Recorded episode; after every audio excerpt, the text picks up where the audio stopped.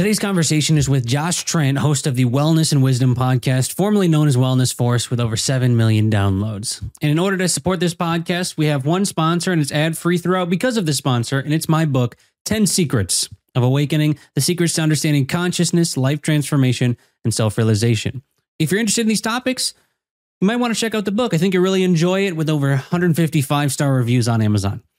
And without further ado, let's get into it. Why don't we start off with what you literally said as you're walking in about Oh. um the universe being a game and you were talking about the logos.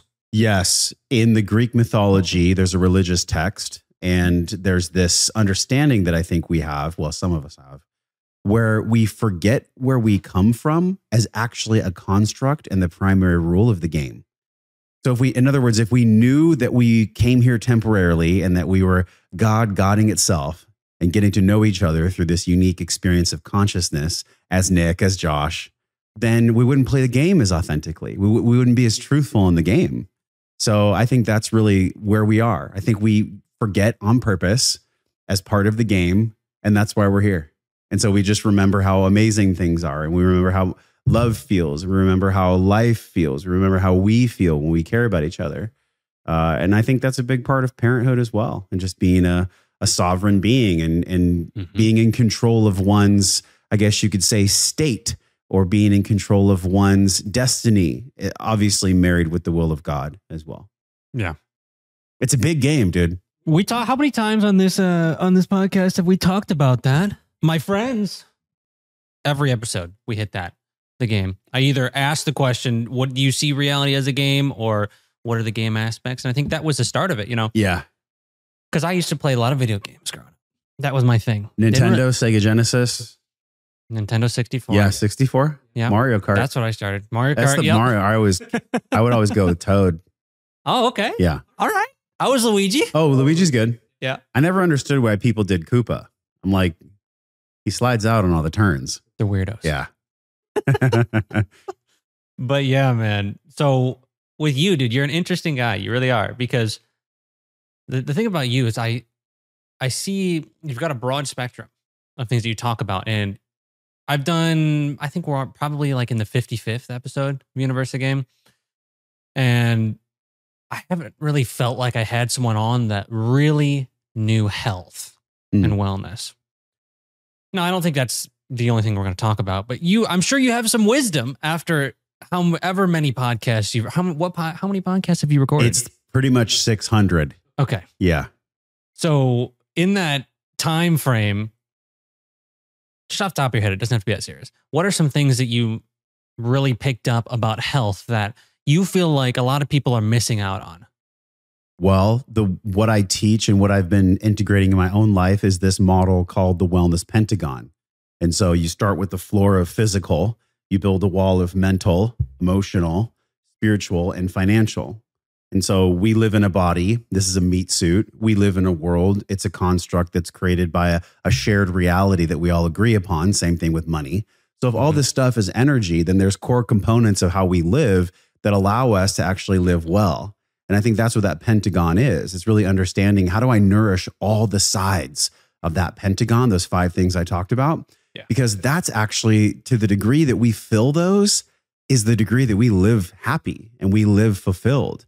And we have to actually look at health. You know, if I could drop a little piece of wisdom in my pocket, um, when I was a personal trainer, my first year of personal training was 2003, 2004. So a lot of people don't know this about me, but I was a personal trainer for 10 years. So I had like 10,000 hours plus with clients on a gym floor, like learning how to connect, learning how to teach, learning. And honestly, Nick, learning how to podcast. Because when I was training clients, physical fitness is hard. You're sweating, you're grunting. It's it's very challenging. And so I had to really learn the art of conversation to keep the training sessions going. Yeah. So I was just I was thinking about that a couple weeks ago. I'm like, that's that's where I learned how to podcast as being a trainer. But back to your question, like if we're filling all five of those pieces, then what blocks us from filling those? It's either resourcefulness or beliefs. So if I have a belief that I'm not worthy, or if I have a belief that money is evil, or if I have a belief that working out is too hard, that is the core. You want to talk about the game. The game is that we're imprinted from either our parents, our grandparents, or our great great. And we get imprinted with these beliefs, and they happen on an epigenetic level. So we actually get emotional epigenetics and physical epigenetics that get expressed through our behavior and, and the people that we choose to be around. So if I have beliefs, I'm going to choose people that have my similar beliefs. That's what we call vibes. Yeah. When somebody has vibes, it just means like, oh, y'all believe what I believe. So that's what I would say, like to start the conversation of health or wellness is like, let's look at those five things.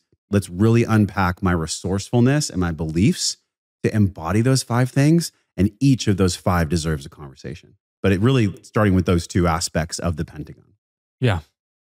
Very nice. We actually have a lot of the same background. I went to I went to school for originally business management, but then I was like, nah, this ain't it, chief. Did that for two years. Yeah. And you know, I just did that because my brother went to school. He went to Michigan State. Oh, And um, Wolverines. Michigan State, Spartans. Oh, Spartans. Spartans. Get it right. Wow. That's a big deal. I would get murdered right now in Michigan you if I said that. You would.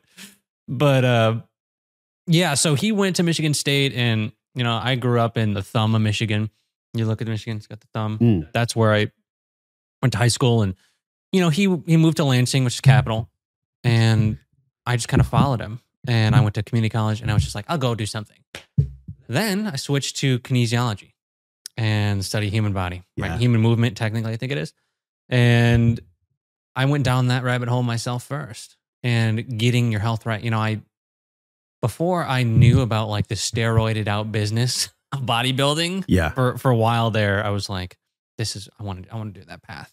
But then I I realized that most of the people that were doing it at a high level were enhancing themselves in some way. Yeah. Um, and then I was like, this ain't for me. I want something that's authentic. And it really didn't feel like it was.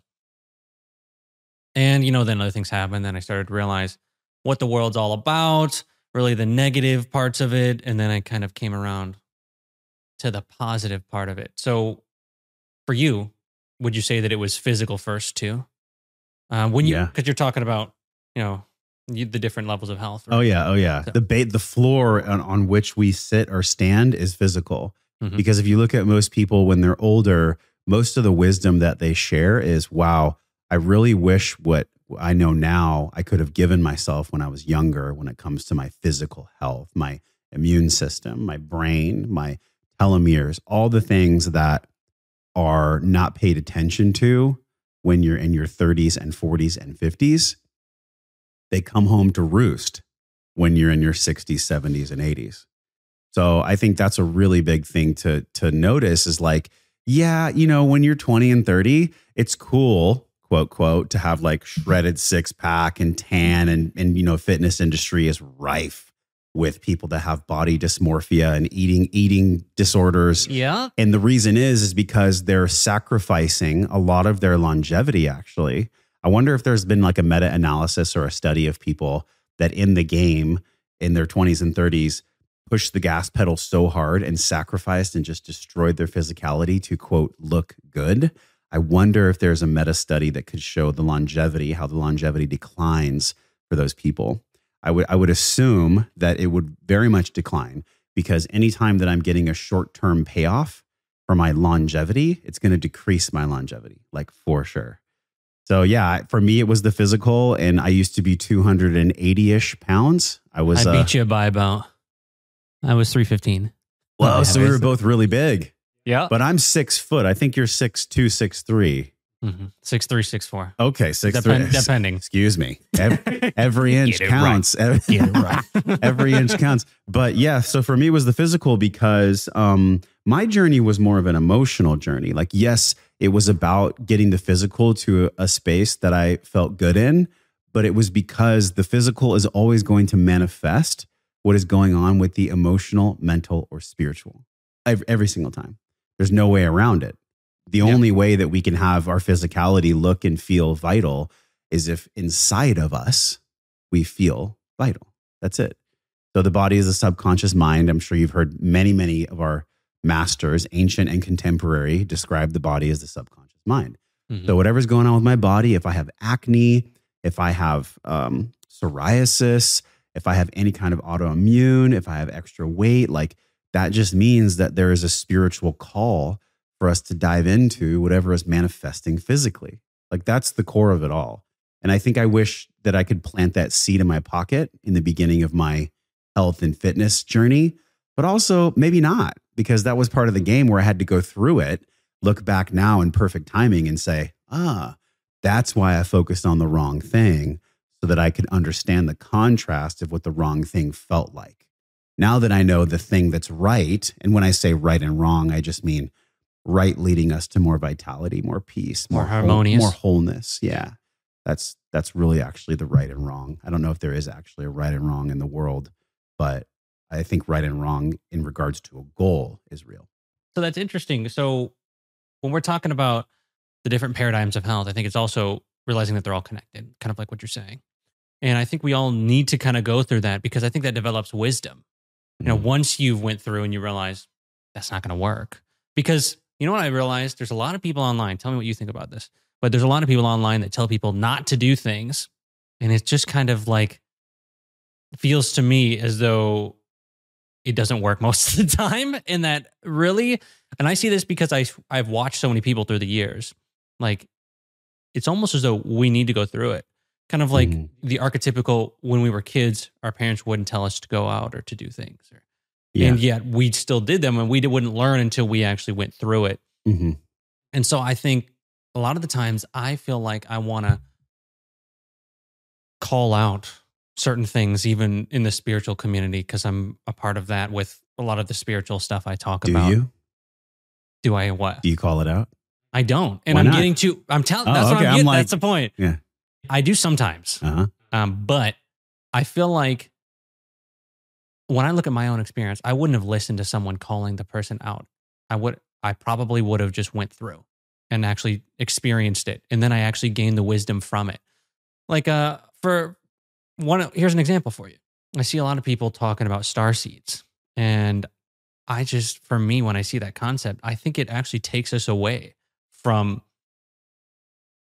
here and now because we get lost. The starseed concept is that we came from a different planet.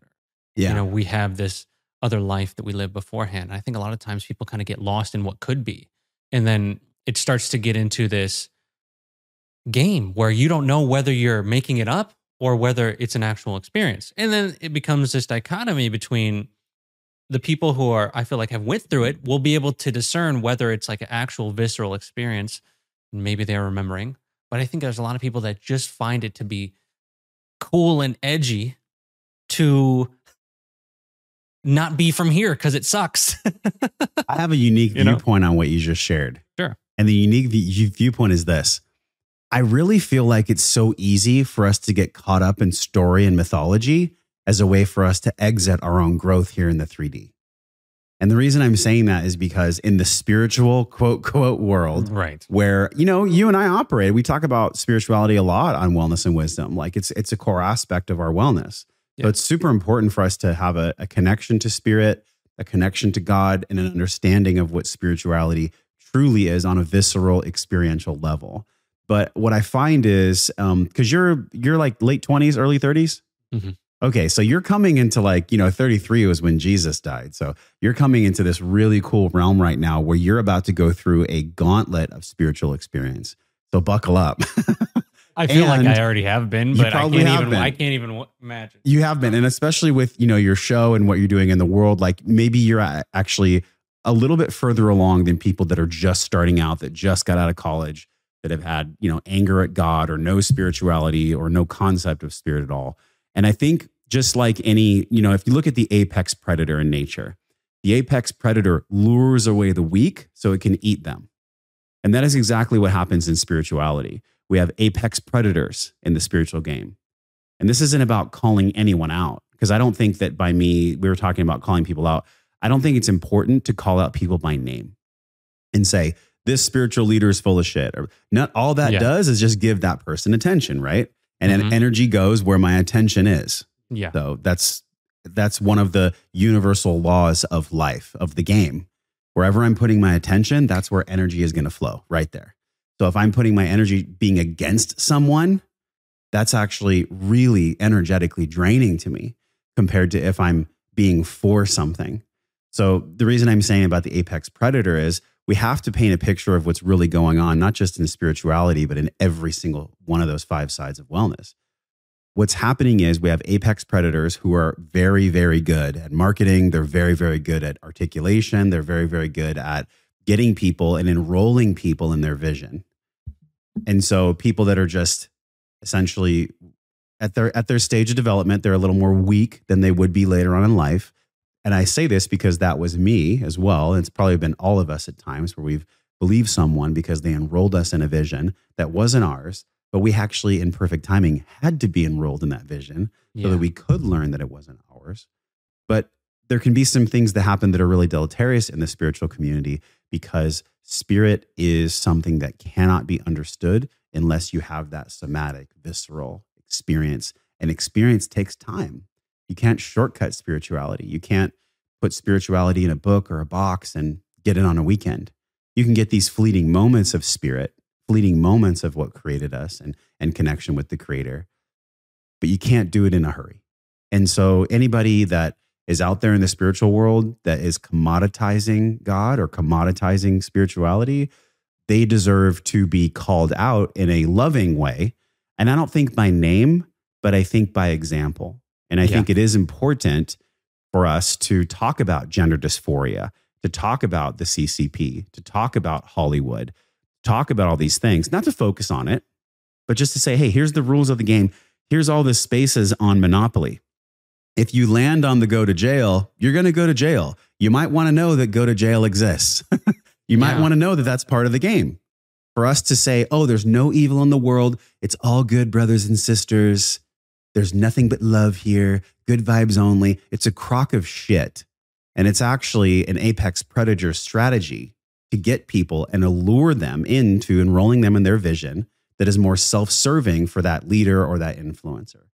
In other words, we have to know the spaces of the game. We all have to know where they are so that we can not be eaten by the apex predator. And that's in all five sides of, of wellness. Yeah. Well, there's a lot there. Yeah. Yeah. So when you say evil and when you say God, I'm interested in this concept. This is a just a as a researcher, this is something that I think it's important to ponder. Just the concept of what God could be, what it Yeah. might be. What can we even begin to understand God, do you think? Can we say what God is? And can we say what God isn't? Or do you think it's something that we can't really even We're going there, huh? Okay. Sure. Yeah. All right. Because when you said God, I was just curious as Yeah. to what for you what it's what it is. My journey with God came from a place of disconnecting from God and being angry at God for quite a long time. So, my mom was manic bipolar when I was growing up. My dad left home when I was two months old. And so, I had a lot of anger and resentment towards life itself. Mhm. And so, with that construct that I chose, that I know I chose, because that's an empowering thought, that's an empowering thing. Otherwise, I'm just a victim of my life. We can talk about that later, like the thoughts that we choose and how that relates to the universe and the game. But yeah, man, I I really had a lot of anger at God for the first 20, almost 30 years of my life. And it wasn't until about 32, 33 that I got cracked wide open by plant medicine that I experienced a feeling and an essence of God, but I didn't know God yet. I just had like a teaser of what God really was. And then since then, in the past 10 years, I've learned from some of the most incredible people in the world spiritual teachers, emotional intelligence teachers, like, you know, people like Dr. John Gray and Paul Chek and John Wineland, and just like name it, the, the most amazing teachers in the world that really are, are educating all of us, men and women, about all right, well, what does it mean to be a soul? What does it mean to be here on earth? What is all of this? And how do we plug in mystery to the whole equation so that we can just make sense of it all and just have a good game and enjoy ourselves? Right. And I think where God comes in on this is God is everything and no thing at the exact same time. And so I'll, I'll come at it from the other side. If I was an atheist and I believed that there was no God, my logic to believe that there was no God, my logic would be prove to me there's a God and I'll believe it. And of course, we don't have any proof. But what's interesting is it's a flawed premise because anybody that's an atheist that says, I have a, a, logical way of thinking about religion or thinking about spirituality or thinking about God, where the only way that I'll believe it is if you show me proof. My question to them is, well, show me that there's not. Show me that there's not a God. And they can't. So we're both right and we're both wrong. We're both everything and no thing at the same time. It's both true and false at the same time. This is why yin yang exists. This is why the snake eats its tail, is because none of us can ever prove it except for how we feel and what we believe. I have had experiences, and I think if you ever want to have children, you'll have this experience. Do you ever want to have kids at some point? As of right now, that's not in the cards right, for well, me. But If it is, right? it might, you know, who knows? If it is, Okay. if and when you ever hold your son or your daughter in your arms, I saw my brother had a just had a baby, and it was very much like that. okay, you just last you year. will feel God. You will feel God that science will try to explain by the catecholamines, the dopamine, the serotonin that's rushing in your system. You you cannot put science into a sentence with God and expect them to be equal. It's it's not reality. We try to conceptualize and articulate what God is. Even me sitting here with with everything that I know and everything that I've learned and, and me sharing the wisdom with you, where I experience God as no thing and everything at the same time, that's still just me articulating what I believe to be true based on my own experiences. But this is the key, Nick. It's from my experience.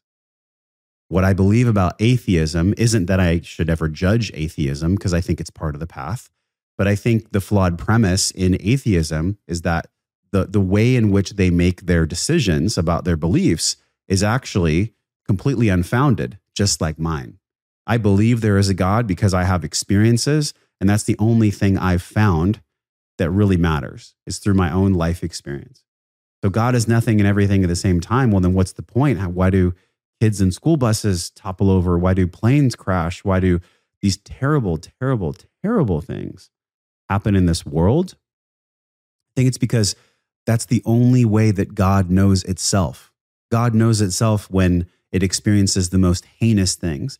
God knows itself when I hold my son Nova in my arms. God knows itself when we make love to our partners. Like God knows itself in an unlimited amount of ways.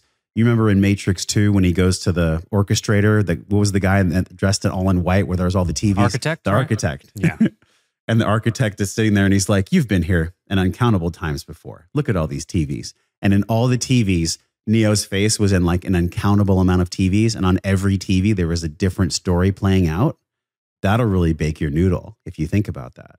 Because maybe you and I are sitting here, but in another timeline, we're sitting here and I have pink hair, or you're sitting here and your jacket is red, or we don't know. And the whole thing I'll wrap this up with is if we really want to understand God, we have to be willing to go through the will of God and also our own free will. I don't think that everything is perfectly ordained. I think that there is destiny, but I also think there is free will. Like we're in the current, but we also hold the paddle. And I think we have to have both of those. There's there's a beautiful, harmonious, crazy, insane, loving, evil thing that happens in this world. And I think it's God. I think you and I are God. I think we're made in the image of God. I don't think that God is a, a bearded dude in the in the clouds, but I, I do think that God is this. God is love. You know, God is a loving presence in all of our lives that we either create connection to or separation from. And whatever choice we make for that, there's no judgment on either side because fuck, it's all just part of the journey. We're just learning how to play the game. We, it is a lot easier, in my opinion, if we do have a connection with God because it takes away the pressure of us having to be right, of us having to be perfect, of us having to have it all, be all figured out. You know, God makes these things easier for us. And when challenges come, if we can lean into God, if we can give our pain to God, then life becomes a better game. We can play the game better. More effectively. Yes. More effectively. Yeah, For what what we want to do with it. Really. no doubt. I think that's what it comes down to. What Yeah, do you man. want? What do you what do you want? What do you want out of this game? What do you want? Here- It's not here's what simple. here's the cards in the game. you you have these cards. Are you gonna be angry at these cards? And if you are, that's fine. That's part of the process. Or are you gonna like look across to your teammate and be like, "Hey, can I trade you this card for that? Can you enjoy it?" Can we enjoy the game more by like not being so angry at the cards we were dealt? And that's real. And I have compassion too, because man, I was so angry for so long. Oh my gosh. I was angry for so long. Yeah. And, you know, I look back on that version of myself and I'm like, wow, he really needed love. He really needed someone to step in and be like, come here, it's a game. I got you, I got you little Josh. It's a game. This is all a game. So I really love the, the, the space of this podcast, you know, the universe, the game, because it is. And we forget, we forget, man, on purpose. We do. Even the, even this fly that's flying around. what the hell is going on here? Come on, bro? fly. I haven't seen a fly in here. We're at an Airbnb in Austin, Texas. Just uh, if you're wondering where we're at, we're here for a little bit longer, and we're going to Roswell. To, to our next in-person podcast is with some ETs. We'll be there. Ooh. I hope you actually. Can you imagine? bring an alien on. can you imagine if you did What? bring it? on. Yeah, brought an alien on. I could imagine it.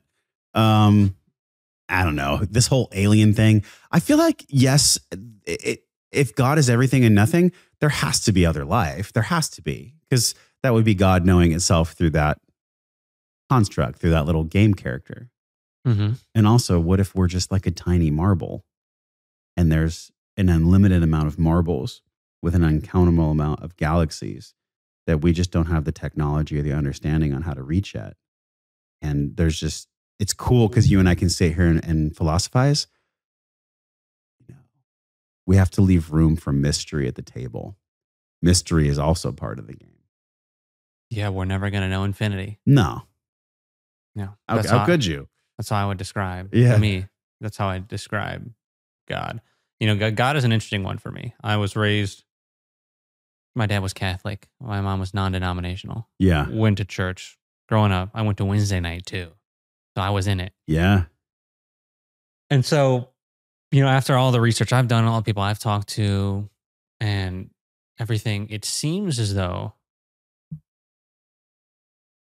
I think Taoism kind of nailed it.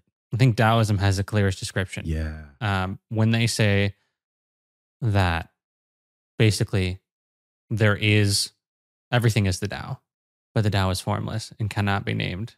And when you name the Tao, that's not actually the Tao. Mm. I mean, that's not an actual verse. I mean, it's close. I'm paraphrasing. yes, yes. And so I think we can understand, to me, it's like there's this formless potential in that the bodies themselves are what allow us to experience God. So I see God almost as space, but space is within the bodies as well. It's just held within them. These are just the containers. Like you said, meat suit. You could just see these as the containers for the space. But the space itself, at its core, you could say, you called it love. It's, it's this feeling. And I think it's uh, this feeling that you, like you said, you can only really, you can't describe it with words. Yeah.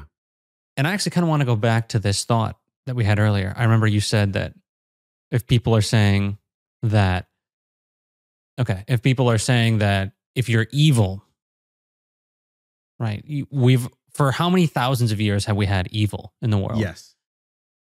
many thousands of years. And so if we're talking about God is love, right? Yeah. But where there's also evil, how do you reconcile that? I feel like that's one of the Sure. things that at the beginning of the hero's journey, we all have to at least attempt to really dive into. And what is that? What a great question.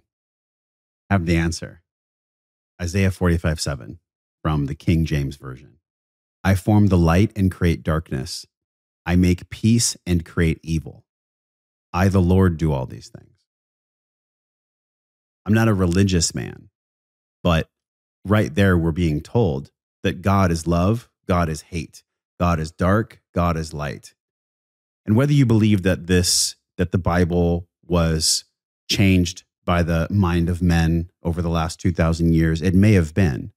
But still, at the core of that reading, at the core of that word, you know, in the beginning, there was the word, right? There was the primordial sound. So if you look back in the most ancient text, as far back as recorded in human history, as deep as we can go, in the beginning, there was word, there was sound, some type of a primordial sound. Well, what is that sound? That sound is created by what? that sound is created by a creator. So we don't exactly know who or what that creator is, but we know that there's a creator, otherwise, nothing would ever have been created. So, in your question is the answer. If God, Lord, whatever construct you want to use to describe it, if the creator is saying through text that in the beginning there was the word, and the word also says, I create love, I create evil, then that is us being told that we are all of those things through the channel of God. And so, what a beautiful thing that is because we can either choose to be in communion with that mystery or we can choose to reject that mystery. And that's why God gave us free will. Because if I have free will, then I have agency over the, the path and the course of my life. If everything, if we were in a video game and we actually didn't have the controller and we weren't able to control our character, that'd be a pretty fucking boring game. that, that would be really boring. So God, in God's infinite wisdom, gave us a controller gave us a body, gave us thoughts, gave us, you know, a voice box where we can be the word. But we also have to honor and look, this may not be perfect what I read. None of these things that I'm saying may be perfect, but at the core of all of them, they are created by me. I was created by something, and that something was created by something. My grandpa told me something once. Um, his birthday just was a while ago in August, and he's been gone for like 20 years. And I still remember this incredibly loving piece of wisdom he gave me. He stopped me in the hallway once. I think I was like 13. And he goes, Josh, are you going to church? And I was like, nah, grandpa, I don't like church. They're weird. They like speak in tongues and they go like this with their hands. Like, I'm like, I don't trust it. And he's like, well, do you believe in God? I was like, I don't know. And he's like, listen, I'm going to tell you that, I'm going to tell you something that man has a mind, and in that mind of man, there always has to be a beginning, a middle, and an end. But what if I shared with you, Josh, there's no such thing as a beginning, there's no such thing as a middle, and there's no such thing as an end? He was like, That's God. I mean, talk about a bomb drop wisdom. At 13, there's no way my little consciousness could have held that. But he was in his 70s at the time, and he was giving me this insane wisdom that now in my 40s I can speak about, I can feel. It almost makes me want to cry just talking about it. It's so beautiful. In the mind of man, my grandpa said that we always think there has to be a beginning, a middle, and an end. But what if that actually isn't true? What if that's not the game? What if the game means that we were brought into this game with a mind that thinks there's a start, that thinks there's an, a middle, and thinks there's an end? But what if the game actually has no beginning, no end, and no middle? What if the game is truly infinity and the mystery of where that infinity creates from is actually part of the game too? In other words, we don't know. And the more at peace with the we don't know we can be, the more the more I and we can be at peace with the we don't know of why our partner acts a certain way, or we don't know why this happens, or why pain happens, or all these things. It's God knowing God's self. Yeah. Yeah. as we think about God, you know what comes to mind is the Buddha. Actually, yeah. something something different. Um, with him, I remember I read early on when I was studying because I began my studies with. I picked up the book "Change Your Thoughts, Change Your Life" by Wayne Dyer, where he goes through the Tao and Taoism, Taoism, and then I started to get into Buddhism and Hinduism, and then I started to understand many different cultures and did you start to see how they overlapped and yes. how some of the core teachings were shared? Isn't yes. isn't that interesting? Mm-hmm. Yeah, because when you're saying you, what you're saying about God in Hinduism, a lot of times they'll call it the Brahman, and the Brahman is the everything. You said God is everything and everyone, and in Hinduism, that's everything is at its core Brahman. Brahman is like, give me your. Let me see your thing. Um, it, this I when you showed me this when you got here, this is actually what the uh, a lot of times the depiction of the Brahman is. Let me see if I get. Oh yeah, you can see that. You can see that. You see how there's three faces there. Well, that's literally if you look up Brahman right now, you'll find a depiction of a god that has many faces. Mm. And so Oh, real quick. Yeah. This is his podcast, Wellness and Wisdom. Well, yeah. check it out. I mean, 600 episodes. There's plenty. If you got something you're interested in, it's probably going to be over there on these topics. Um, but Brahman, it's like everything is just different faces of that. And if you could say God is infinite, then he's going to have an infinite amount of faces. Yeah. And so that's the exploration. But it's everything has that. Everything is that at its core. You know, I did the last podcast I did with Todd Newman, and he asked me like, "What are some of the, what are the top three things in your book that you share?" And I said, one of those things was that everything is you, but everything is also not you at the same time, because it, that's one thing that I was also thinking about when you said earlier the paradoxes of the spiritual reality Mhm. that two things can simultaneously be true at the same time.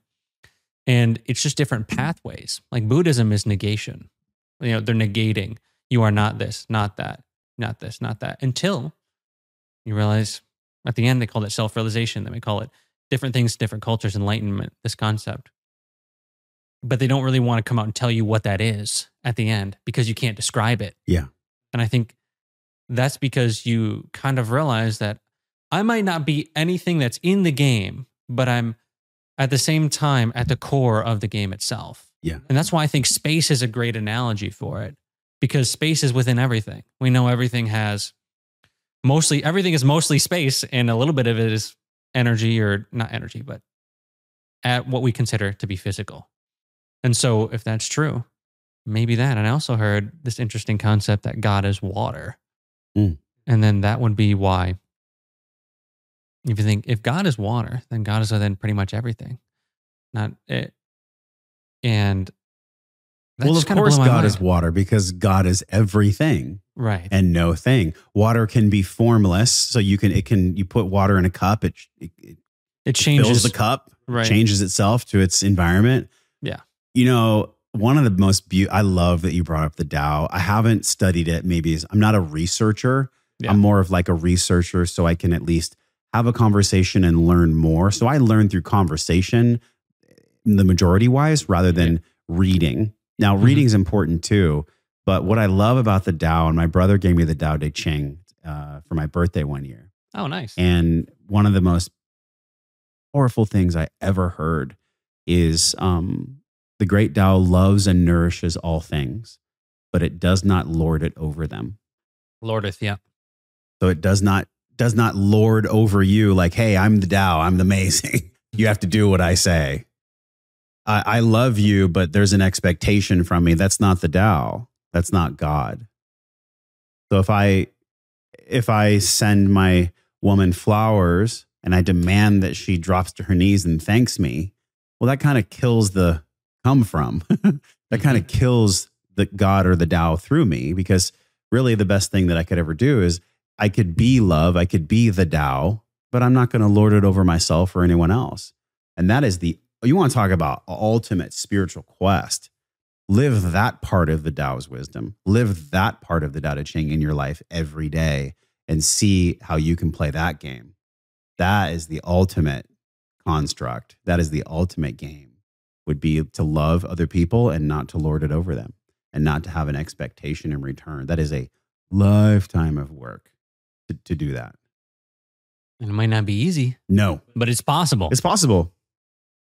Yeah. That's what I always like to say. It's like a lot of times we strive for these. For me, I'm striving for achieving what I feel like is a state of being where I feel harmonious with others, but it's not always there. You know, there are things that Yeah. I let get in the way. And a lot of times that's within my own mind. You know, my own mind is a lot of the times what stops me from really wh- whether that's a physical action or a state of being. So I, we- when I think about healing, I'd love to hear your perspective on healing too. I think it's actually just exposing what it is that's stopping you from feeling how innately you would feel if you were free of these perspectives that you've gathered through your life. Like you said at the beginning, I love that.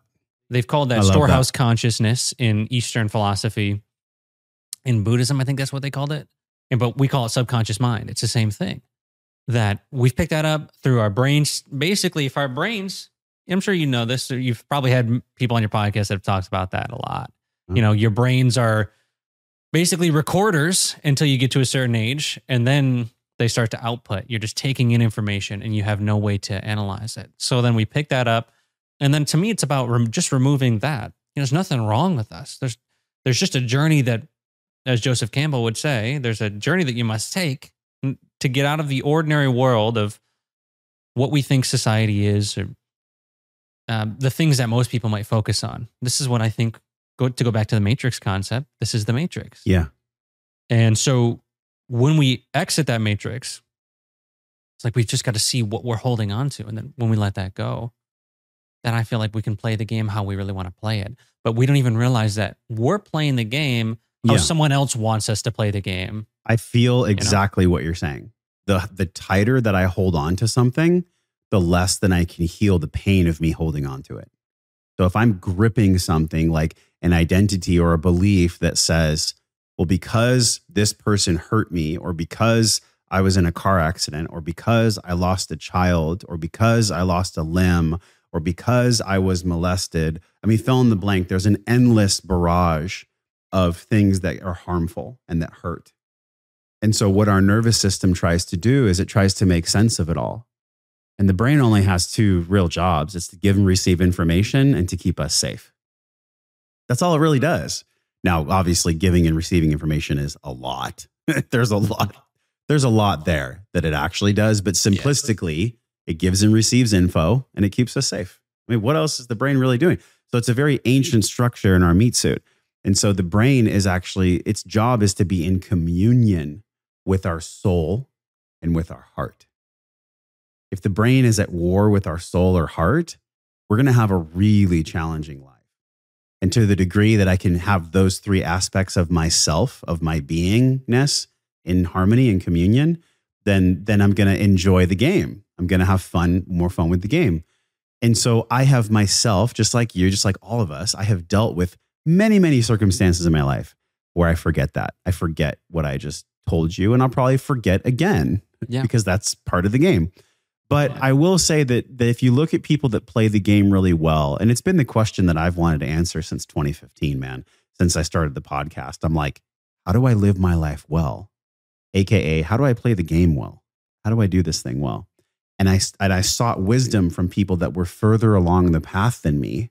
And I would ask them and I would watch them. I would actually watch them more than I would ask them. And I would ask myself, if I'm going to receive information about healing specifically, because that's that's what we're talking about is healing. That's at the the core of your question. If I'm going to get advice on how to heal myself, am I getting advice from someone who has healed that aspect of themselves in order to give me the wisdom of my own healing? That's a really big point that we all just need to like take a breath on. There are a lot of people in media that are that are the apex predator that are that are kind of feeding on the weak. They're feeding on, and I've been the weak, and we all have been the weak, and we probably will be weak at times in the future. Whenever someone is weak, there's a natural attraction for predation.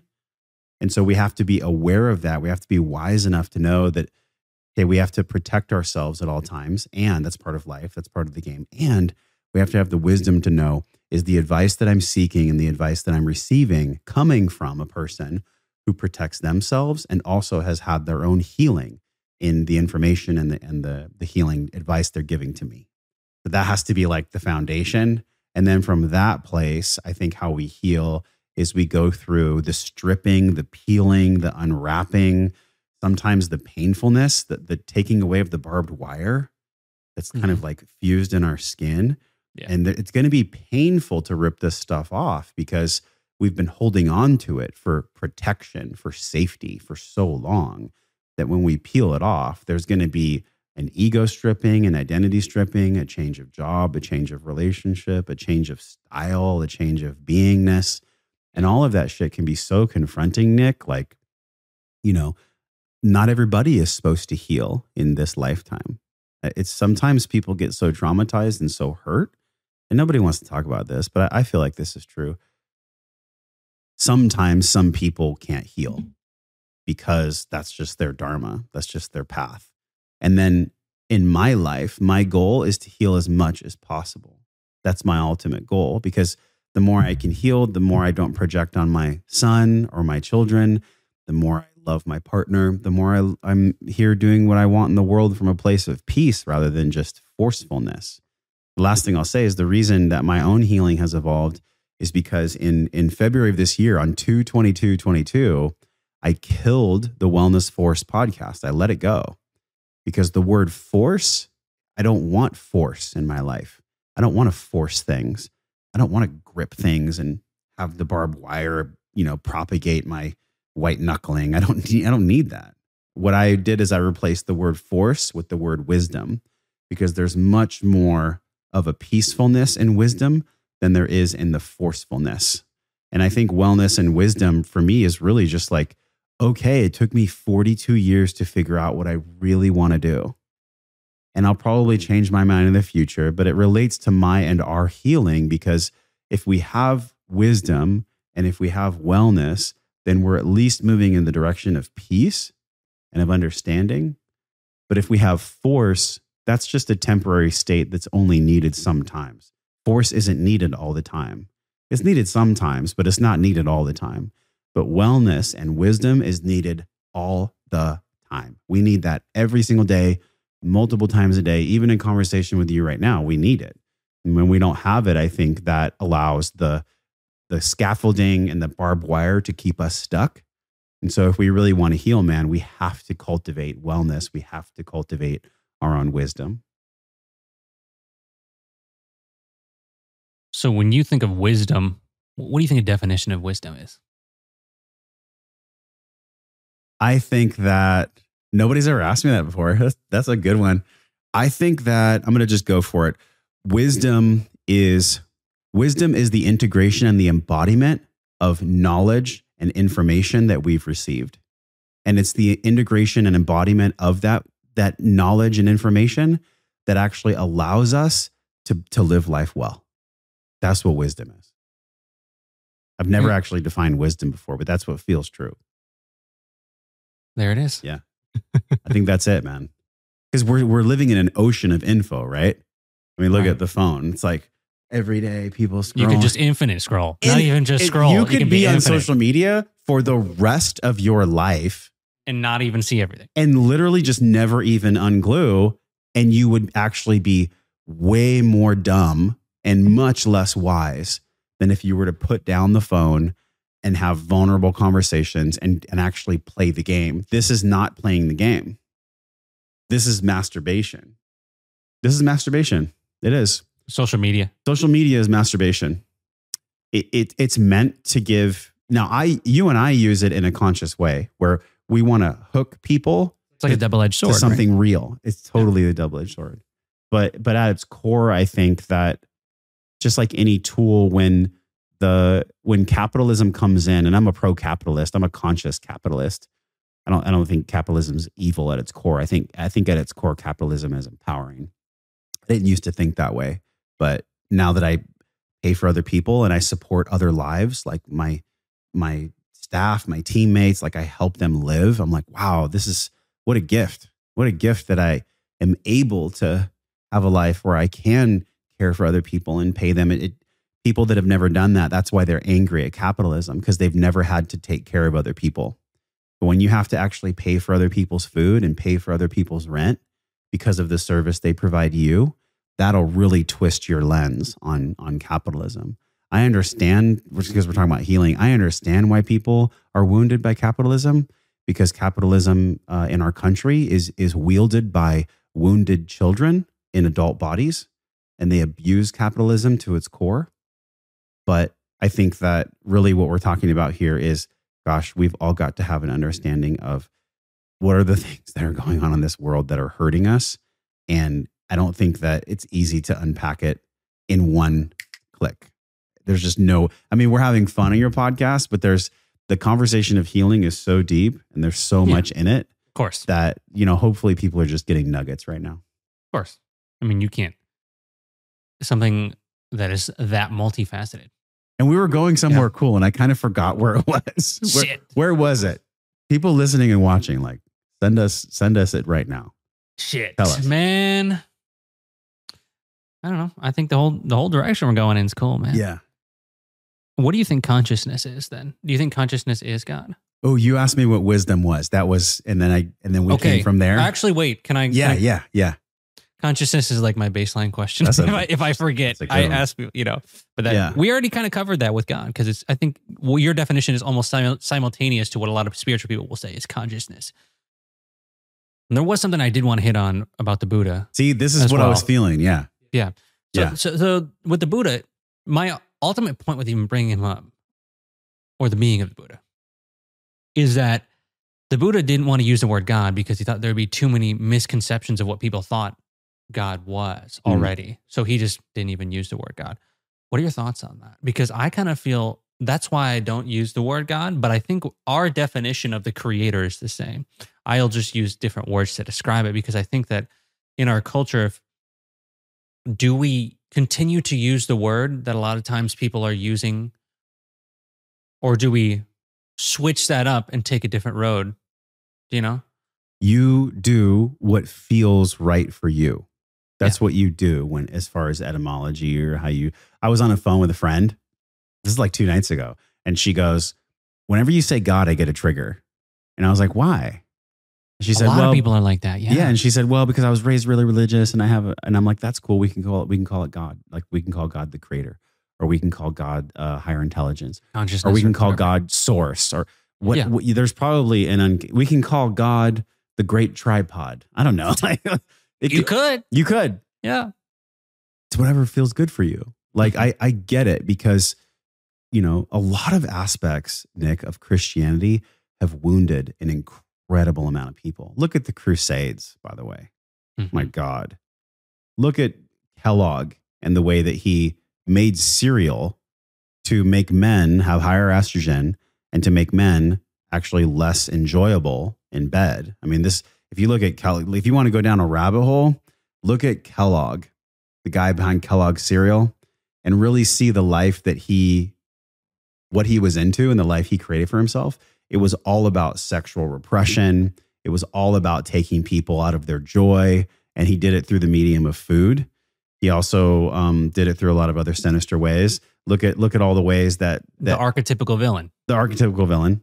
Look at all the ways that people have been wounded by people that come with a message of love, but really the message of love isn't their message. Their intention behind their message of love is evil or is repression. And so, uh, anyways, back to your question, like, what do I think about that? I think that I think that the Buddha was incredibly wise. You know, I watched this documentary about the Buddha on Netflix and it just rocked my world. I wish I could tell you the exact one. I'm sure there's many. Yeah. But it was so good. And it honestly, it made me emotional because I thought, wow, like, look at the ultimate sacrifice this person made. You know, the Buddha could have just lived in lavishness for his whole life. He could have just been in the kingdom, eating grapes, laying on silk, and but he chose to go out and experience what God was.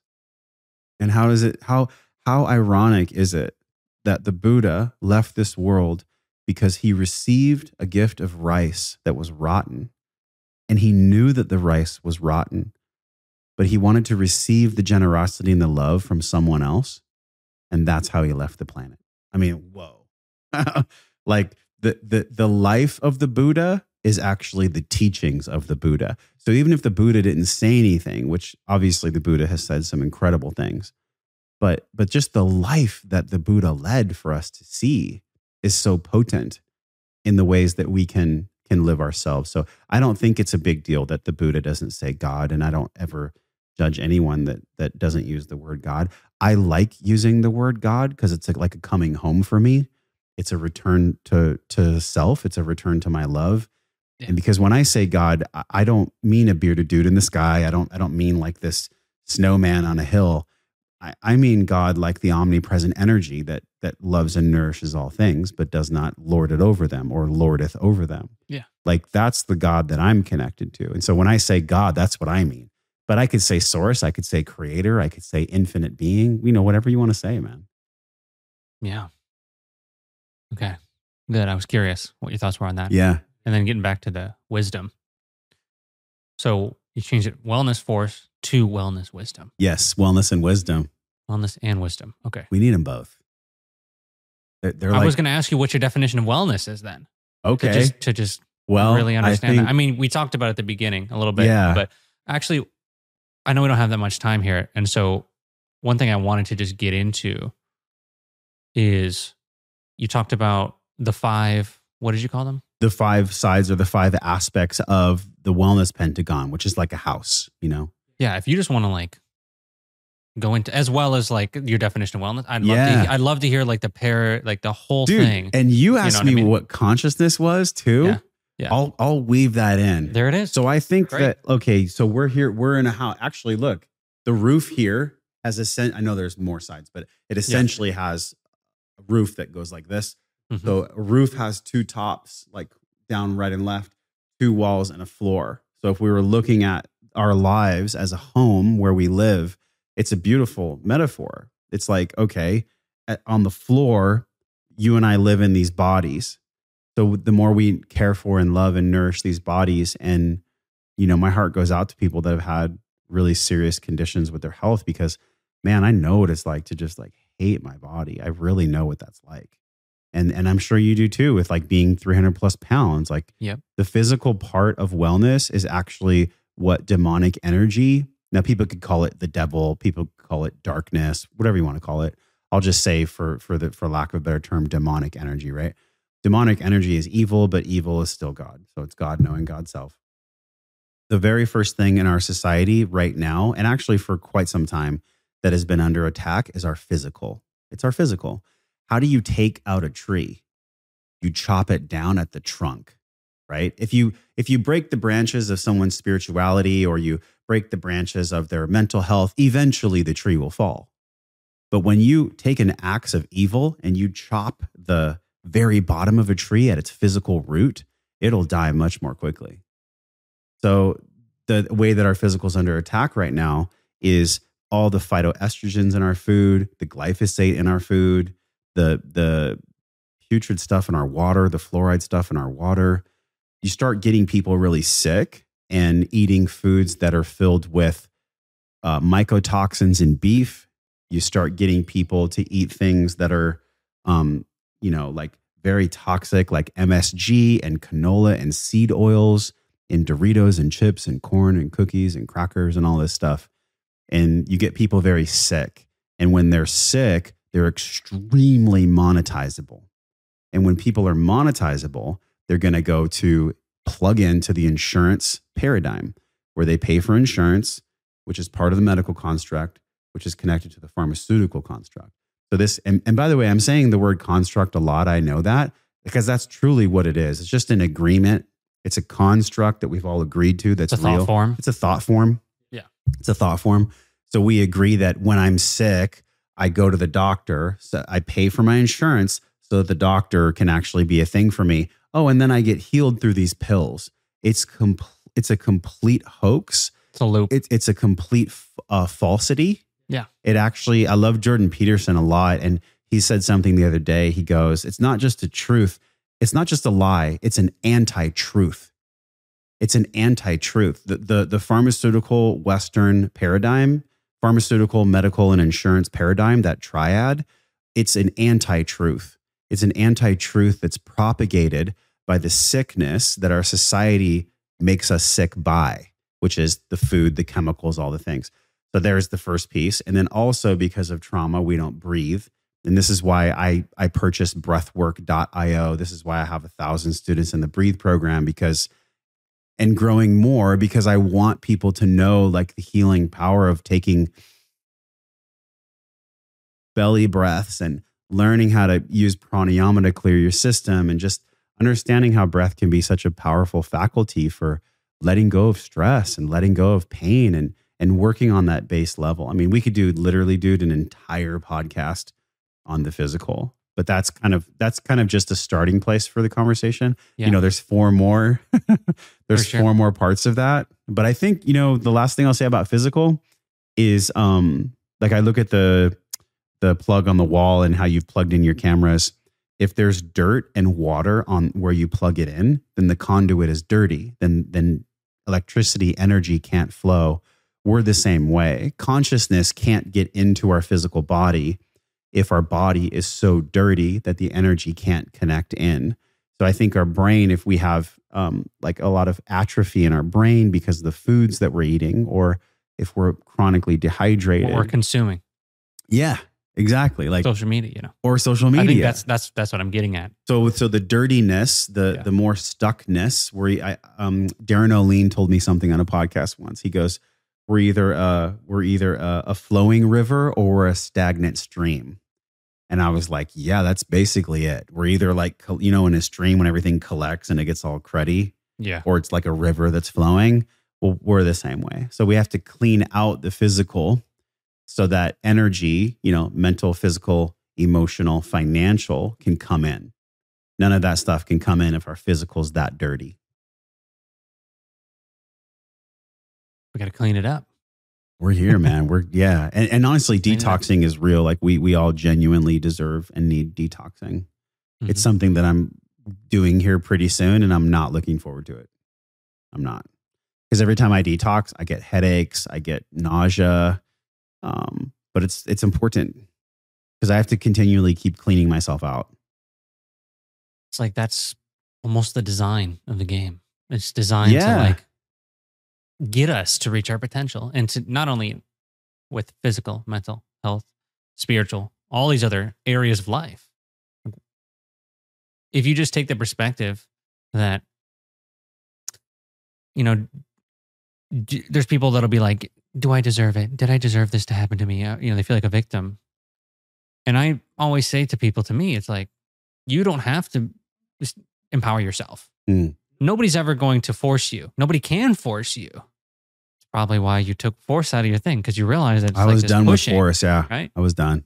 And so, but it's up to you, right? It's up to the person, really. Yeah.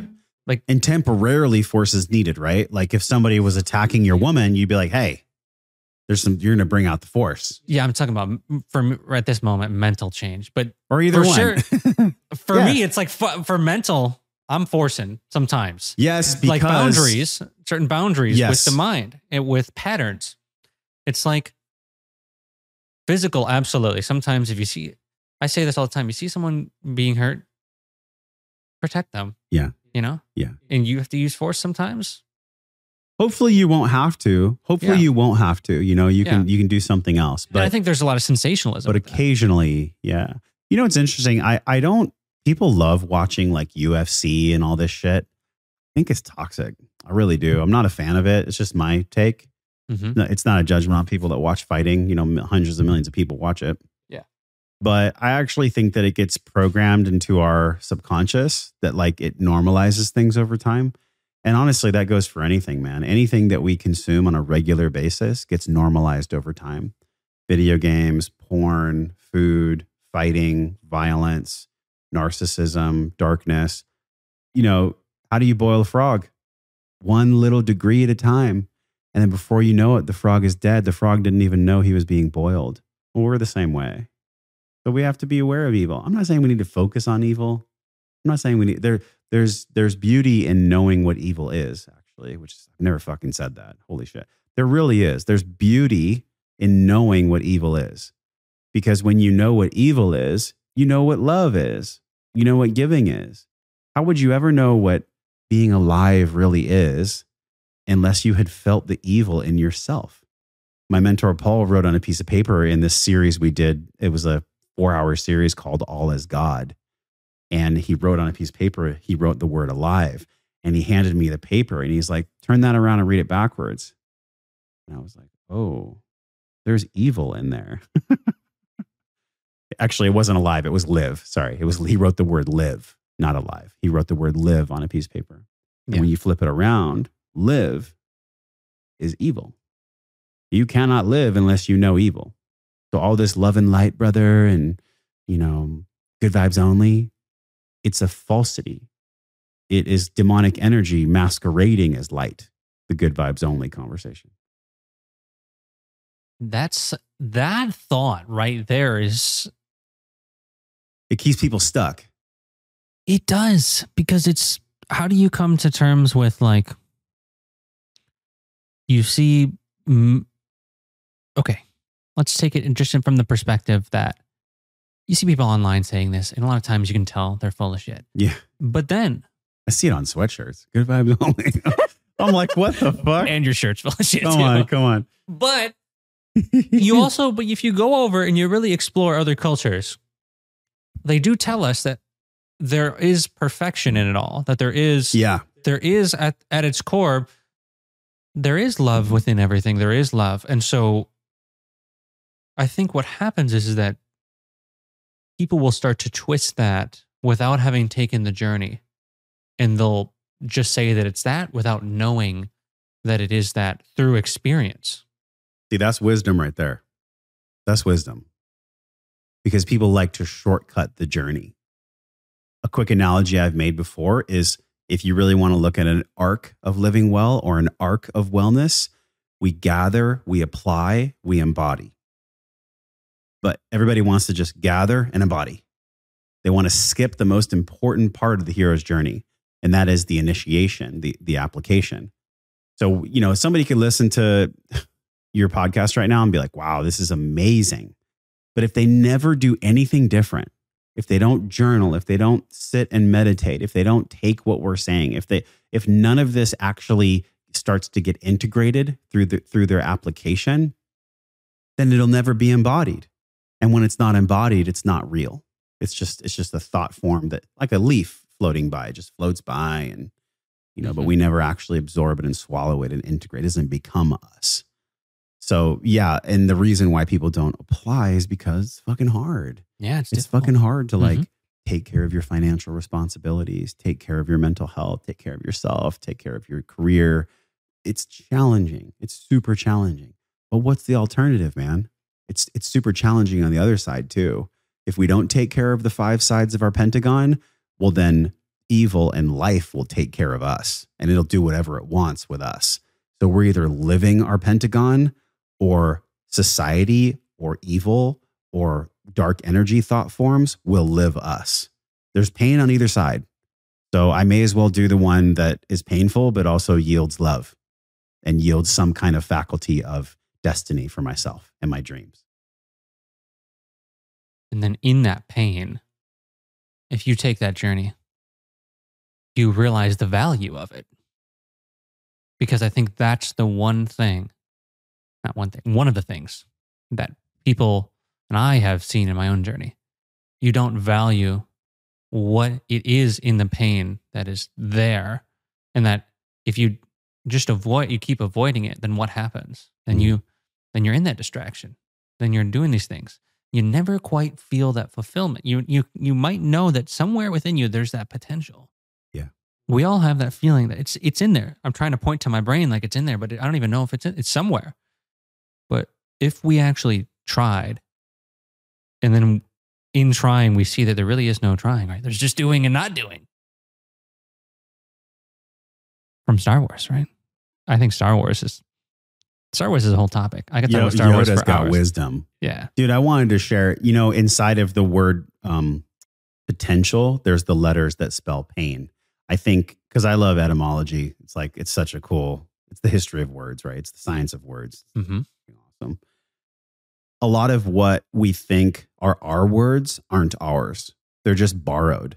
They're borrowed from like Mesopotamia and the Fertile Crescent and even the primordial sounds. We just borrow it all whether it's Latin or Hebrew or English or Italian. Like we just borrow all this stuff and we and we think it's ours. So it just I wanted to put that out.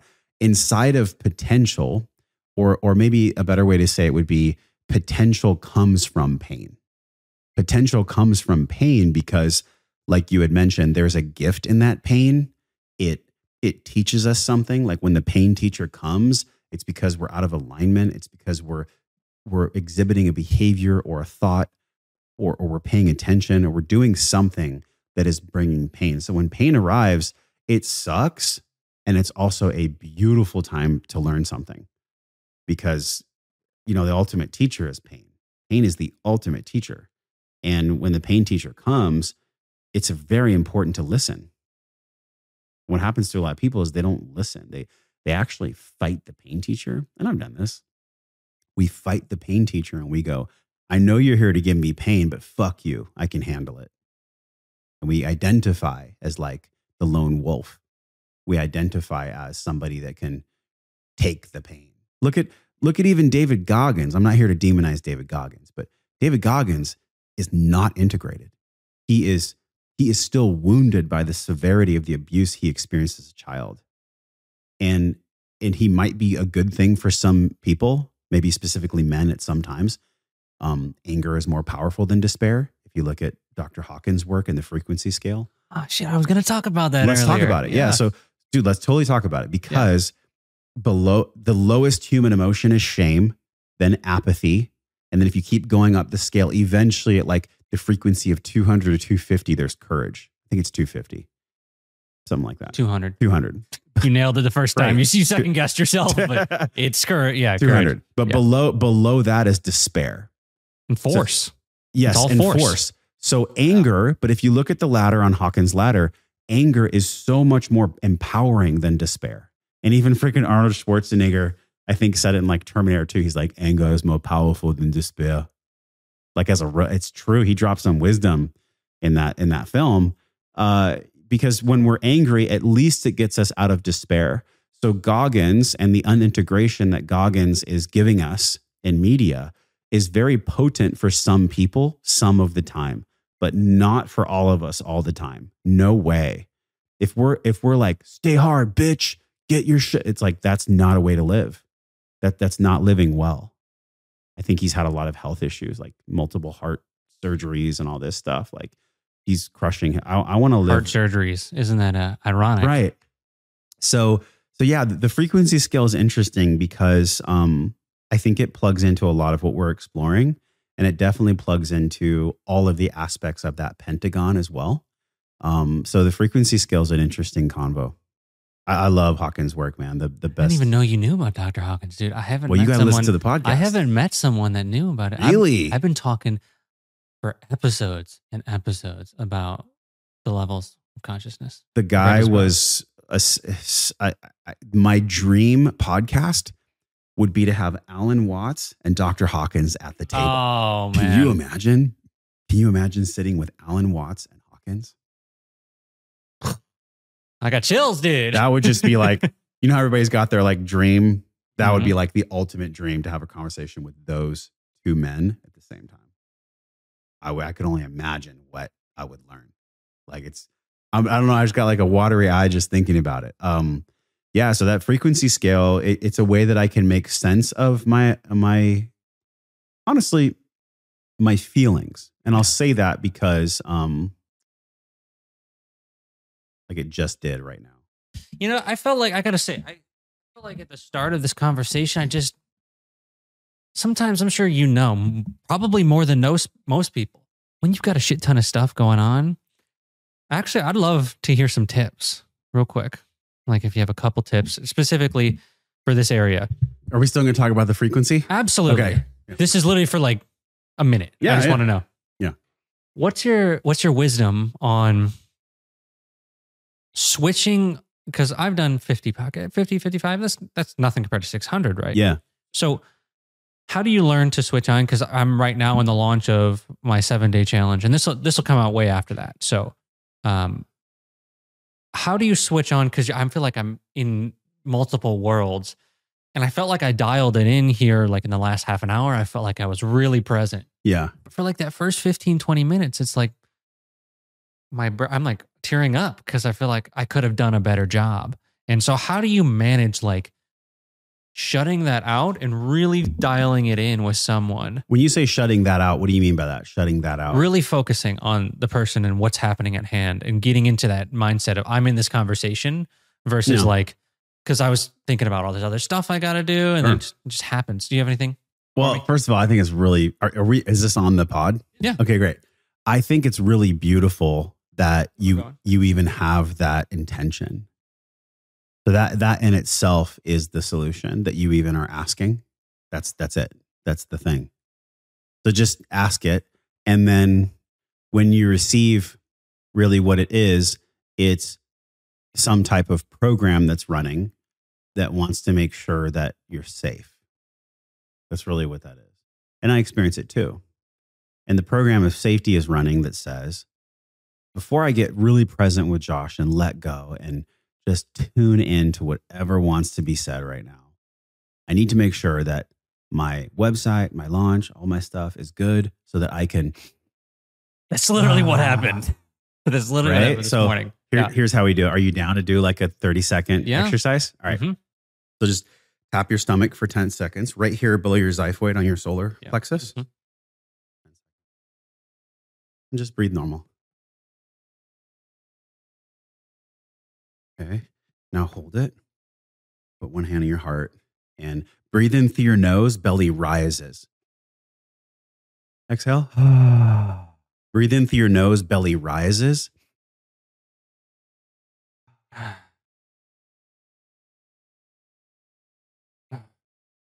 and just feel this in yourselves. I'm safe no matter what happens outside of a current moment. I cannot escape the current moment because the moment is here. I'm safe no matter what happens outside of this current moment. I cannot ever escape this current moment because this current moment is what is. This current moment is what is. And just do that exercise before you pod or before you, or if you, even if you notice yourself wanting to satisfy the safety, because I get it. I have been that way too. It happened for me when I interviewed Dave Asprey. I was thinking about, I was only on four hours sleep. I, the studio lighting wasn't perfect. Like we all do this. When you care about what you do, you want to do it in excellence. Oh my God. And when man. you want Yeah. to do it in excellence, there's a certain learning curve that's involved with that. And part of that learning curve is being nice and being kind and compassionate to yourself when you experience perfection come in the room. Yeah. Like that happened to me literally today, dude. I realized about 10 minutes into the podcast that I didn't set the camera to 4K and I set it to HD on this camera. Oh, yeah. and then I'm thinking about that. And then I'm like, ah, shit. And you asked me a question. I'm talking about the, the thing on this. And I'm like, in my mind, I'm Well, like, dude, when I was at episode Yeah. 50 compared to 500, I mean, you, you come to my studio sometime. It is fucking incredible. I'm so grateful. I mean, it's $20,000 to create my podcast studio. It's a lot of money, dude. Yeah. And it's 2600 it's 2500 bucks a month rent mm-hmm. as well. oh, wow. But in order for me to do I'm not saying that because I'm like, look how cool I am. I'm saying that because that's just what it takes. Actually, if you if you want excellence, you have to pay for excellence. And when you pay for excellence, you have to be excellent to earn the pay. So there's like a continuity there, you know? And so you're at this stage in the journey where I'll just reflect to you straight up. I think you have a really curious mind, a really curious heart, super intentional. Um, that's why people are here with us, right? That's why that's why your IG is blowing up. That's why it's fun to talk about the game because you're like authentic. You say, well, how do we just like enjoy this game? How do we play this universe game? Um, and all Yeah. this stuff will come. That's that's the wisdom I would share. Is all this stuff's gonna come. You're, you know, once you're done traveling, once you're in a space where you want a dedicated setup, and once you want to take the show to to a production value of excellence, and it's it's probably great now. People are probably like, dude, it's great. You know, but but I tried. but I know man, you and I, we yeah. probably have a mindset that's like we know what's possible. And dude, yeah. once I know what's possible, I go and get that because it's possible. Because why not? Like, who are all these other people that are no more better or special than me? Why do they get to enjoy the excellence and I don't? Mhm. And but instead of me being angry at it, there was there was a, a long time where in the podcast, in the wellness force, I was angry and I was like, I want more downloads. I want more this. I want more that. And that's just the wrong energy. You're not going to grow with that energy. You know, we start we really started to grow exponentially this year. And I have I got afforded opportunities this year that I've always dreamed of because I stopped I stopped white knuckling it so much. I stopped saying it has to be this certain way. I have to have excellence. Great David Goggins. Stay hard, bitch. Like I once I stopped doing that, things started to to unroll and un- unfold in an easier way. Now, it's not always easy, man, but but that's the wisdom I can share is like, you know, it's it's going to come in time and and just your genuine intention about what you desire is is the guiding light. Yeah. Just want to, just want to be good at it. You know, I don't want to do things and suck. Yeah. You know, how can I optimize that? Let's turn off the dryer in the background. you know, AC. or whatever. yeah.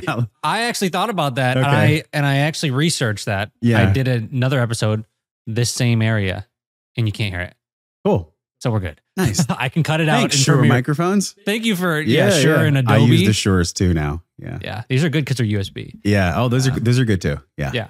I like the USB because I can just plug them right in the laptop. Yeah. No doubt. and I'm always traveling. yeah. And so, last thing I want to say about that, and then I want to talk about the uh, Dr. Hawkins. Yeah. I don't even know if I'll ever have a setup for this podcast because I actually really enjoy going different places. Like I'm about to do seven podcasts in a row in California later this month with some incredible guests. And I don't know if I'll ever have that stability. Maybe I will at some point have a studio as well, but I also want to go across the world Mm. and do these in different countries and do these other things. So it's like developing that calm in the storm. And it, Yeah. maybe it starts with that breath. Yeah. Maybe it starts with tapping in and being intentional. There's something about the for me at least, and from even the people that I've worked with, I've I've done a lot of of Zoom breathwork coaching and of Zoom guidance for people to go deeper into like catharsis breathwork. And I always start out with them having some kind of a touch, like a somatic experience. Because remember, I said the brain gives and receives information. So we have these afferent and efferent nerve endings. And so when I go like this, it starts to release tension in my front panel. And a lot of us, we we hold our bellies in all day long, either because we used to be overweight or we um it's a way for us to be in control and to, to be vigilant. You don't have to be overweight to be vigilant, right? You can be vigilant if you're super healthy looking. So I, I have people tap, and you can do the the EFT tapping if you want. That's a strategy too. But I actually go right to the solar plexus because the solar plexus, if you look at like the the Vedic teachings and and really the, the chakras, the solar plexus is where we experience a lot of emotions. Well, we experience a lot of emotions in all of them, right? But solar plexus, for me only, for me, is like the most important one. It's where I feel the most tension. It's where I personally experience a lot of like vigilance myself. And I find that it's the case for a lot of people too. But you can just start tapping on your body and you'll know exactly, like for some people, it might be here, or maybe it's the thymus. Maybe it's tapping on your heart space. You know, just tap, tap, tap, and like wake it up for a moment. And then, and I noticed too that when you were breathing, you were breathing through your chest. So what I would do if you were my student, I would lay you on the floor. I would put a five pound sandbag on your belly button, and I would have you inhale, belly rise. Inhale through the nose, belly rises. I would have you push the sandbag to the ceiling, and then you would start cueing your nervous system to give you more. What's like called turn on. it's called vagal tone. Yeah. And the vagus nerve is connected to our amygdala. And the vagus nerve's primary job is to either push us over into parasympathetic, which is like relaxation, or, or click us over into sympathetic, which is fight and flight and flee or fawn. So, so that's what I would do for, for you or for any of us that, that are having like some pretty serious energy inside of us that wants to be moved. Breath is, is the most powerful lever to move energy that I've ever seen or experienced in my lifetime. Period. End of story. Better than psychedelics, better than cold therapy, better than meditation. Breath is everything. It is it is everything. We breathe ourselves, but also God breathes us. It's the only voluntary and involuntary lever that we have in our autonomic nervous system. So that's like a really big thing to pay attention to for all of us in all of our pursuits. Like, make sure you're breathing. Because when you're breathing properly, everything tends to be the river instead of the stagnant stream when you're breathing properly. So, Yeah. Yeah. Very good. mhm. That's a lot of wisdom in the breath, dude. I mean, Yeah. I, I hear the message. I, I hear it because I have many of the people telling me the same thing. I just did a two hour podcast. I do when you're work. talking to me. When you're talking to me, I'm lightly, my lips are just lightly touching, and I'll just go belly out, belly in, belly out. We need to breathe like a bellow. Like if you watch animals breathe in nature, like a zebra, it'll breathe like this sideways. Zebras don't breathe front to back. Zebras and animals breathe out and in. We're anim- you and I are an animal. So we have to breathe out and in. But most of us are trained because we corset up and we we breathe up and down. And I see this a lot in people doing uh, Wim Hof breathing, and they're like slow down. That's not actually what you need. I know that Wim Hof and all this, even even in Soma breath, and I love Niraj. I learned from Niraj for for a whole month. He's he's an awesome guy, nothing but good things to say. But people that are, it's like, first of all, you don't need more of that. You're already pretty tonic. You're already pretty vigilant. What you need is two inhale, four exhale. Two inhale, four exhale. We have a ton of exercises in the breathe program for people. A lot of binaural meditations, a lot of things that can get people like back in their bodies. So, yeah, man, I know we took a little detour there, but that was important to talk about. It is. Yeah, as you said. A, well, actually, as I've heard and as I know, it's the first thing you come in, first thing you do, first thing you have. I'm doing it with you right now. When you were talking, I was like, I was doing it. I was breathing in and out through my belly It becomes a practice at first, and then it becomes the way you live. all the time. Then it becomes the way you live, right? I don't know the percentage, but the majority of people that deal with stress or stress issues are reverse breathing pattern people. And you can just do a quick test at home, like take a deep breath in through your nose right now. Let it go. Did you notice that your belly went in and out? So when you inhaled, did your belly go out? Mhm. If you inhaled and your belly went in, you're a, reverse breathing pattern person. And all that means is you need to rewire your nervous system to breathe properly. And I bet that lies at, at the root of why some people can't control their nervous system in the sense of when it turns on the fight or flight, No it turns doubt. off. And then that comes into the mental sphere, right? And then you can't really focus. And you're wondering, why can't I focus on anything? Goes back to what you said. I wasn't, maybe I wasn't feeling safe in my body. Took those breaths, feeling good. And maybe I was sitting with you long enough to where it eventually just calmed down without the breath. But if we can just hack into that for what, 30 seconds, we did that. Yeah. And we're, we're there, we're rocking.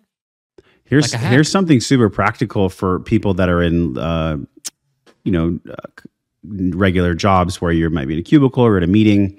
When you're feeling pressure, when you're feeling tension, breathe in as deep as you can. So it would be like, and let your belly stick out as far as it goes, and just hold it and hold it and hold it until you get the sensation to exhale. And when you exhale, do the longest exhale you possibly can.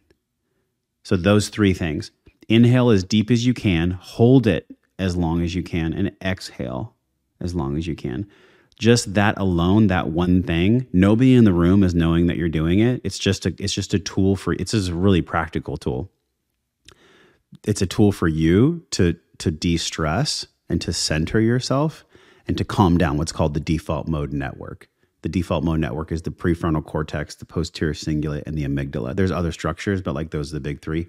And the default mode network, when when you and I are here, it's meant to be at rest, right? It's meant to be at rest, but it's not because we're not breathing. And the best way to turn down the volume of the default mode network, really, its job is is either rumination of the past or fear of the future. It's where anxiety and depression come from, is from the default mode network. And so, and then there's a deeper conversation with what trauma we've experienced and whatnot too, that that's in there as well. But the best way to like turn down the, the volume of the default mode network is to maybe hold it for like 10, 15 seconds. And then see how you get that yawn experience? Yeah. Mm-hmm. Maybe a yawn and then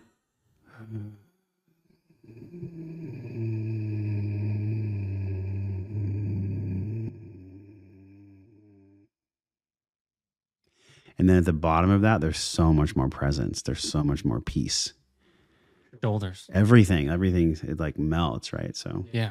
so yeah. Just I hope, I hope y'all need to practice that. And then once you do, you'll probably feel better. Yeah, Feel you'll feel more relaxed. That's and the goal. I get to take my own medicine on that too. and you don't have to pay for it. It's free. All right. It's free meds. That's nice. Yes. So we can exit some of those paradigms that aren't serving us. Yes. How much time you got? I just want to respect your time. We got like another 10, Okay. maybe another seven. Okay. Yes. So I'll ask you two two more questions. Okay. We still got to talk about the frequency. That's what I'm going to ask. Okay, right on. For Dr. Hawkins scale, you've studied it. Yeah. Mhm. What do you think is the most powerful realizations you've had from it? Just the scale in general, studying it. Um, maybe it's the force part, maybe it's the power part, uh, maybe it's a certain uh, part of the emotional stairway, or what do you feel like is beneficial to you? The Well, the, it's interesting because the concept of his book, Power versus Force, that was huge. So I'll, I'll, I'll answer it in two parts. The first part is there's a frequency to everything and it's hertz. And the frequency is hertz. It's how much something moves. So if something vibrates or moves, like, so if I do this, it's, it's how many times per second something vibrates. That's, that's the science. So if I do this in one second, that's one hertz. But if I do this in one second, that's five hertz. So something's vibrating higher, than just like anything, like high low pressure, like the the Tao, even the Tao always seeks the low. So if something's vibing high, we're attracted to it. But also in in a true paradox, we can't always vibe high and we can't always be perfect because that wouldn't be we would exhaust ourselves. So as a baseline, it's good to have, I think, a loving frequency, which I believe is five somewhere between 500 and 650. I don't have the chart in front of me right now, but it's it's up there. What is it? 500 and 650, the um, the frequency of love. Love is 500 and then 500. joy or unconditional love is 540. Great. Yeah. So that's a great vibe. But if we were vibrating at the level of uh, selfless, compassionate nirvana service, that's way up there. I mean, that's like eight, 900. You Right. can't sustain that forever. So that was a really big thing for me. And that's, that was a huge awareness. And, and what happened with the pre-frame before that awareness was, okay, well, if I can't always vibe high, but my goal is to vibrate in love, then what are the things in my life that are blocking me from vibrating at that level? In other words, if that's the goal, it's to vibrate in love as much as possible. Then what are all the beliefs and the strategies and the coping mechanisms and all the bullshit that I've put on in a backpack that make me so tired and exhaust me that I can't vibrate at that level? And I think a really big understanding was like, okay, well, what are the ways, quick inventory, what are the ways that I'm apathetic? Apathy is like very low. I think apathy is like 100 or less. Apathy is really toxic because with apathy, there's no curiosity, there's no encouragement, there's there's no meaning to anything. It's it's nihilism. Nihilism is like, ah, fuck it. And then also like what are the ways in me that I'm still holding resentment towards others? Resentment is like holding on to a hot coal and wondering why I'm burning alive. You know, I'm holding on to a hot coal of resentment. So, what are the ways that I can clear out all of that? And even what are the ways that I can clear out my own despair? And what are the ways that I can, in a healthy way, clear out my own anger? Because anger is more powerful than despair. And then, how can I get to a place of courage? I think that's really the most fascinating part of, of Hawkins' work. It's not about being in nirvana and like sitting in lotus and just being like perfect. That's that's actually bullshit. Mm-hmm. Because to to vibrate at that frequency, like we're saying, is is very it's very high. It's very demanding. So only a handful of people. only a ever done hand like I think it's like 0.0001% of people Right. on earth can vibrate at that level and not be exhausted. For the majority of us, the humans on earth, we our goal is to vibrate at love. Right? And so it's just this constant wiping and cleaning process to to clear out all the things that that block us from vibrating at that level. And so that's that's kind of the biggest not kind of it is that is the biggest awareness that I've had around Hawkins' work is okay, well, how can I like he talks about this in letting go? How can I spend as much time as needed to let go of an emotion? And an emotion is literally just energy in motion, right? So if you look at the work of science, I think it was Einstein, energy can't be created or destroyed, only transmuted.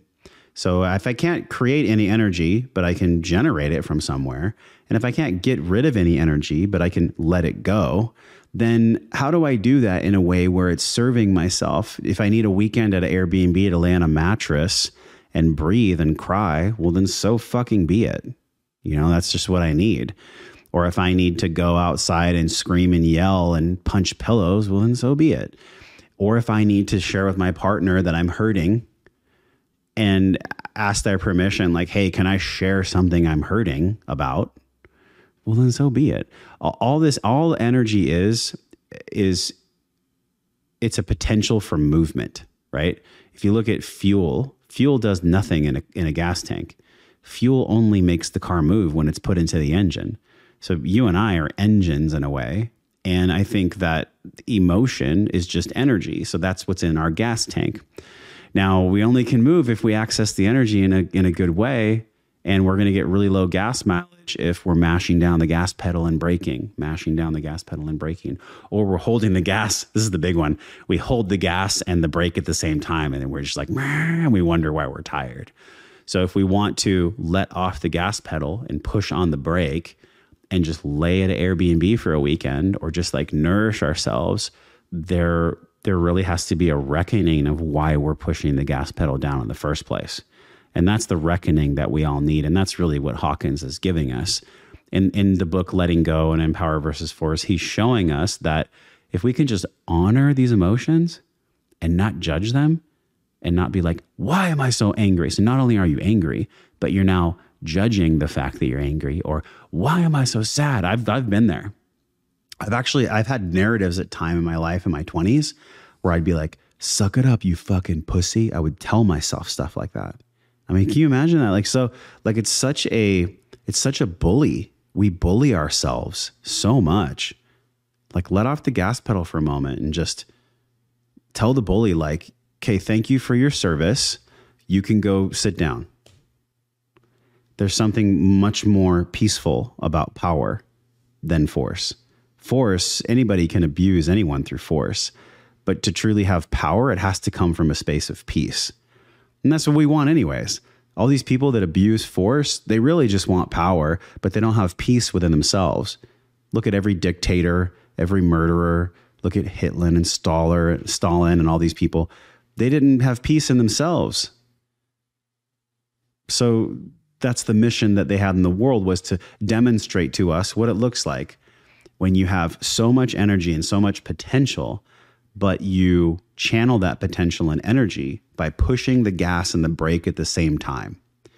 And that's what we can learn from if we're wise enough. We can look at that and and not necessarily like judge hitler judge stalin because they thought it they thought what they were doing was good in some way right? Even though it was evil manifested in human form the best thing we can do is look at that and go, wow, what are the ways that I'm doing that in my life? How am I being Stalin? How am I being Hitler? How am I being a tyrant to myself? That's in, baked into the teachings of Hawkins' work. That's really what this is all about. Man, if I would have known that you knew about Dr. Hawkins, we would have done the whole damn podcast. Yes. Just about that, man. But everybody, honestly, start with letting go. I know power versus force is his like his hook, but start with letting go and then read power versus force. I found I don't know how you feel. I felt like power versus force was a little harder for me to digest than if I would have started with letting go. Letting go is meant for someone who just wants to let go. I mean, and, and that has no background or knowledge about really any scientific concepts or doesn't really care about it. Which is, I think, what most people need. Yes. Yeah. The, in the for, beginning, it's a core, right? It's that's the wellness at the core, right? Yeah, you, yeah. you start to get it past the physical, and you know he talks about in letting go, even physical stuff that happens when you let go. So that's part of it too. Yeah. And I think we hit on that during this podcast too. But Power versus Force is just denser. It, yeah. It's more scientific. It was just one of his first book. I think he might have had a, one that I, I think there was, was, one, the, the Eye of the I, which I haven't read yet. The Eye of the I. Mm-hmm. Luke was telling me about this. Like, yeah, but I, I really think Letting Go is his masterpiece. So check it out, folks. Yeah. All right. Well, one more question for you then. Yeah. This is a question I just like to ask because you never know what's going to happen to anyone you talk to. And I actually have never told the reasoning why I asked this. I just kind of feel called to share it real quick. Because you just never know. And every time at the end of the podcast, I frame it differently. And, you know, I've had a lot of friends on. I've had channelers, I've had um, scientists. You know, we've had uh, spiritual leaders, whatever the hell you want to call them. We've had a, a very a bunch of different groups of people on, and usually I'll word it in a way that it kind of fits their niche. So, just to have it documented, because it might happen. You never know. Let's say that you have achieved what you felt like, because you know Dr. Hawkins, let's relate it in this way. Let's say that you achieved Dr. Hawkins level, just happened. You know, that's what he kind of talks about. Sometimes you don't know when these states are going to happen, just happens to you. And let's say that for some reason you're ready to take you and your family and just uh, you know, live a solitary lifestyle. And it's a lifestyle that you feel like it just it's that time. You can feel it within you. Yeah. That, that experience. Yeah. And if that were to happen, you realized, hmm, this might be the last time I ever talk to anyone, any people ever. Let's say, hypothetically. Okay. So you knew this was the last time you'd talk to humanity. And there was something from your being that you wanted to share about, could be about the game, could be about your life, could be a message, could be a quote, could be a paragraph, could be anything that you want to share. If there's one last thing that you could tell people about what you feel like is within you right now, what would that be? Well, since it's a game that that you're proposing, I actually wouldn't. I personally wouldn't choose to play that game where I exit and never connect with society anymore. But just as a fun game, I'll go through the exercise. Okay, yeah. yeah. Um, I've never thought about this. I'm I'm going to take a breath. Yeah. Yeah, take your time. No rush. It's an interesting question. I think so, at least. I'm speaking with you from a lens that we all can feel, but I know it's really hard to see. And what's on both sides of this lens is love.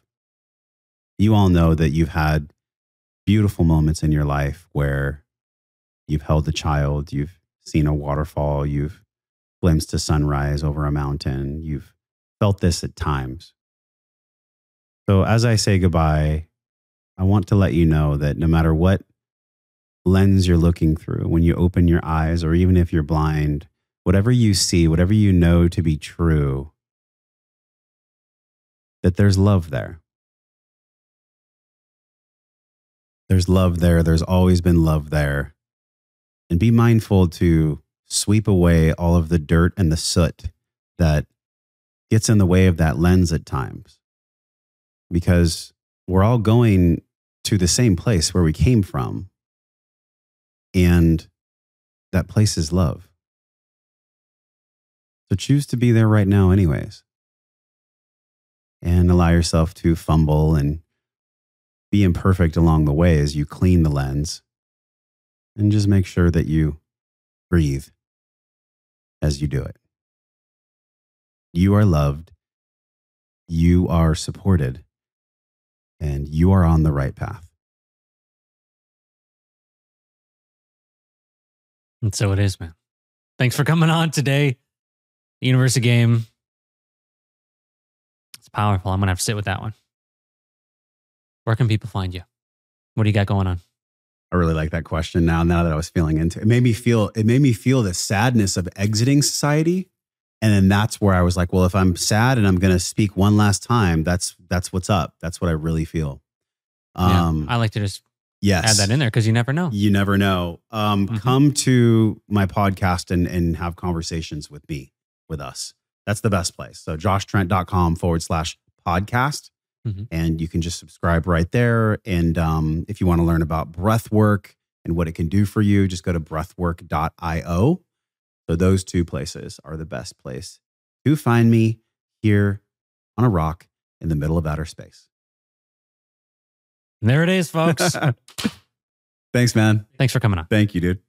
Thanks for being with us here on University Game. And if you enjoyed this episode, I highly recommend that you check out some of the other episodes we have here because there's a lot of profound guests we've had so far. And other than that, if you're on YouTube, consider subscribing so you get more episodes of University Game when they come out. And if you're on Spotify or Apple Podcasts, consider leaving a five star review for your boy here because it really helps to support the podcast. And the last thing I'm going to say is if you're interested in books, you like reading books, check out my book, 10 Secrets of Awakening. And the topics that are in this book, just on a very baseline level, are the secrets to understanding consciousness, life transformation, and self realization. There's plenty more in there quantum mechanics, subconscious mind. We talked about that a little bit today. Yeah, so if you're interested in those, check out the book. Otherwise, I will see you in the next podcast. And until then, peace.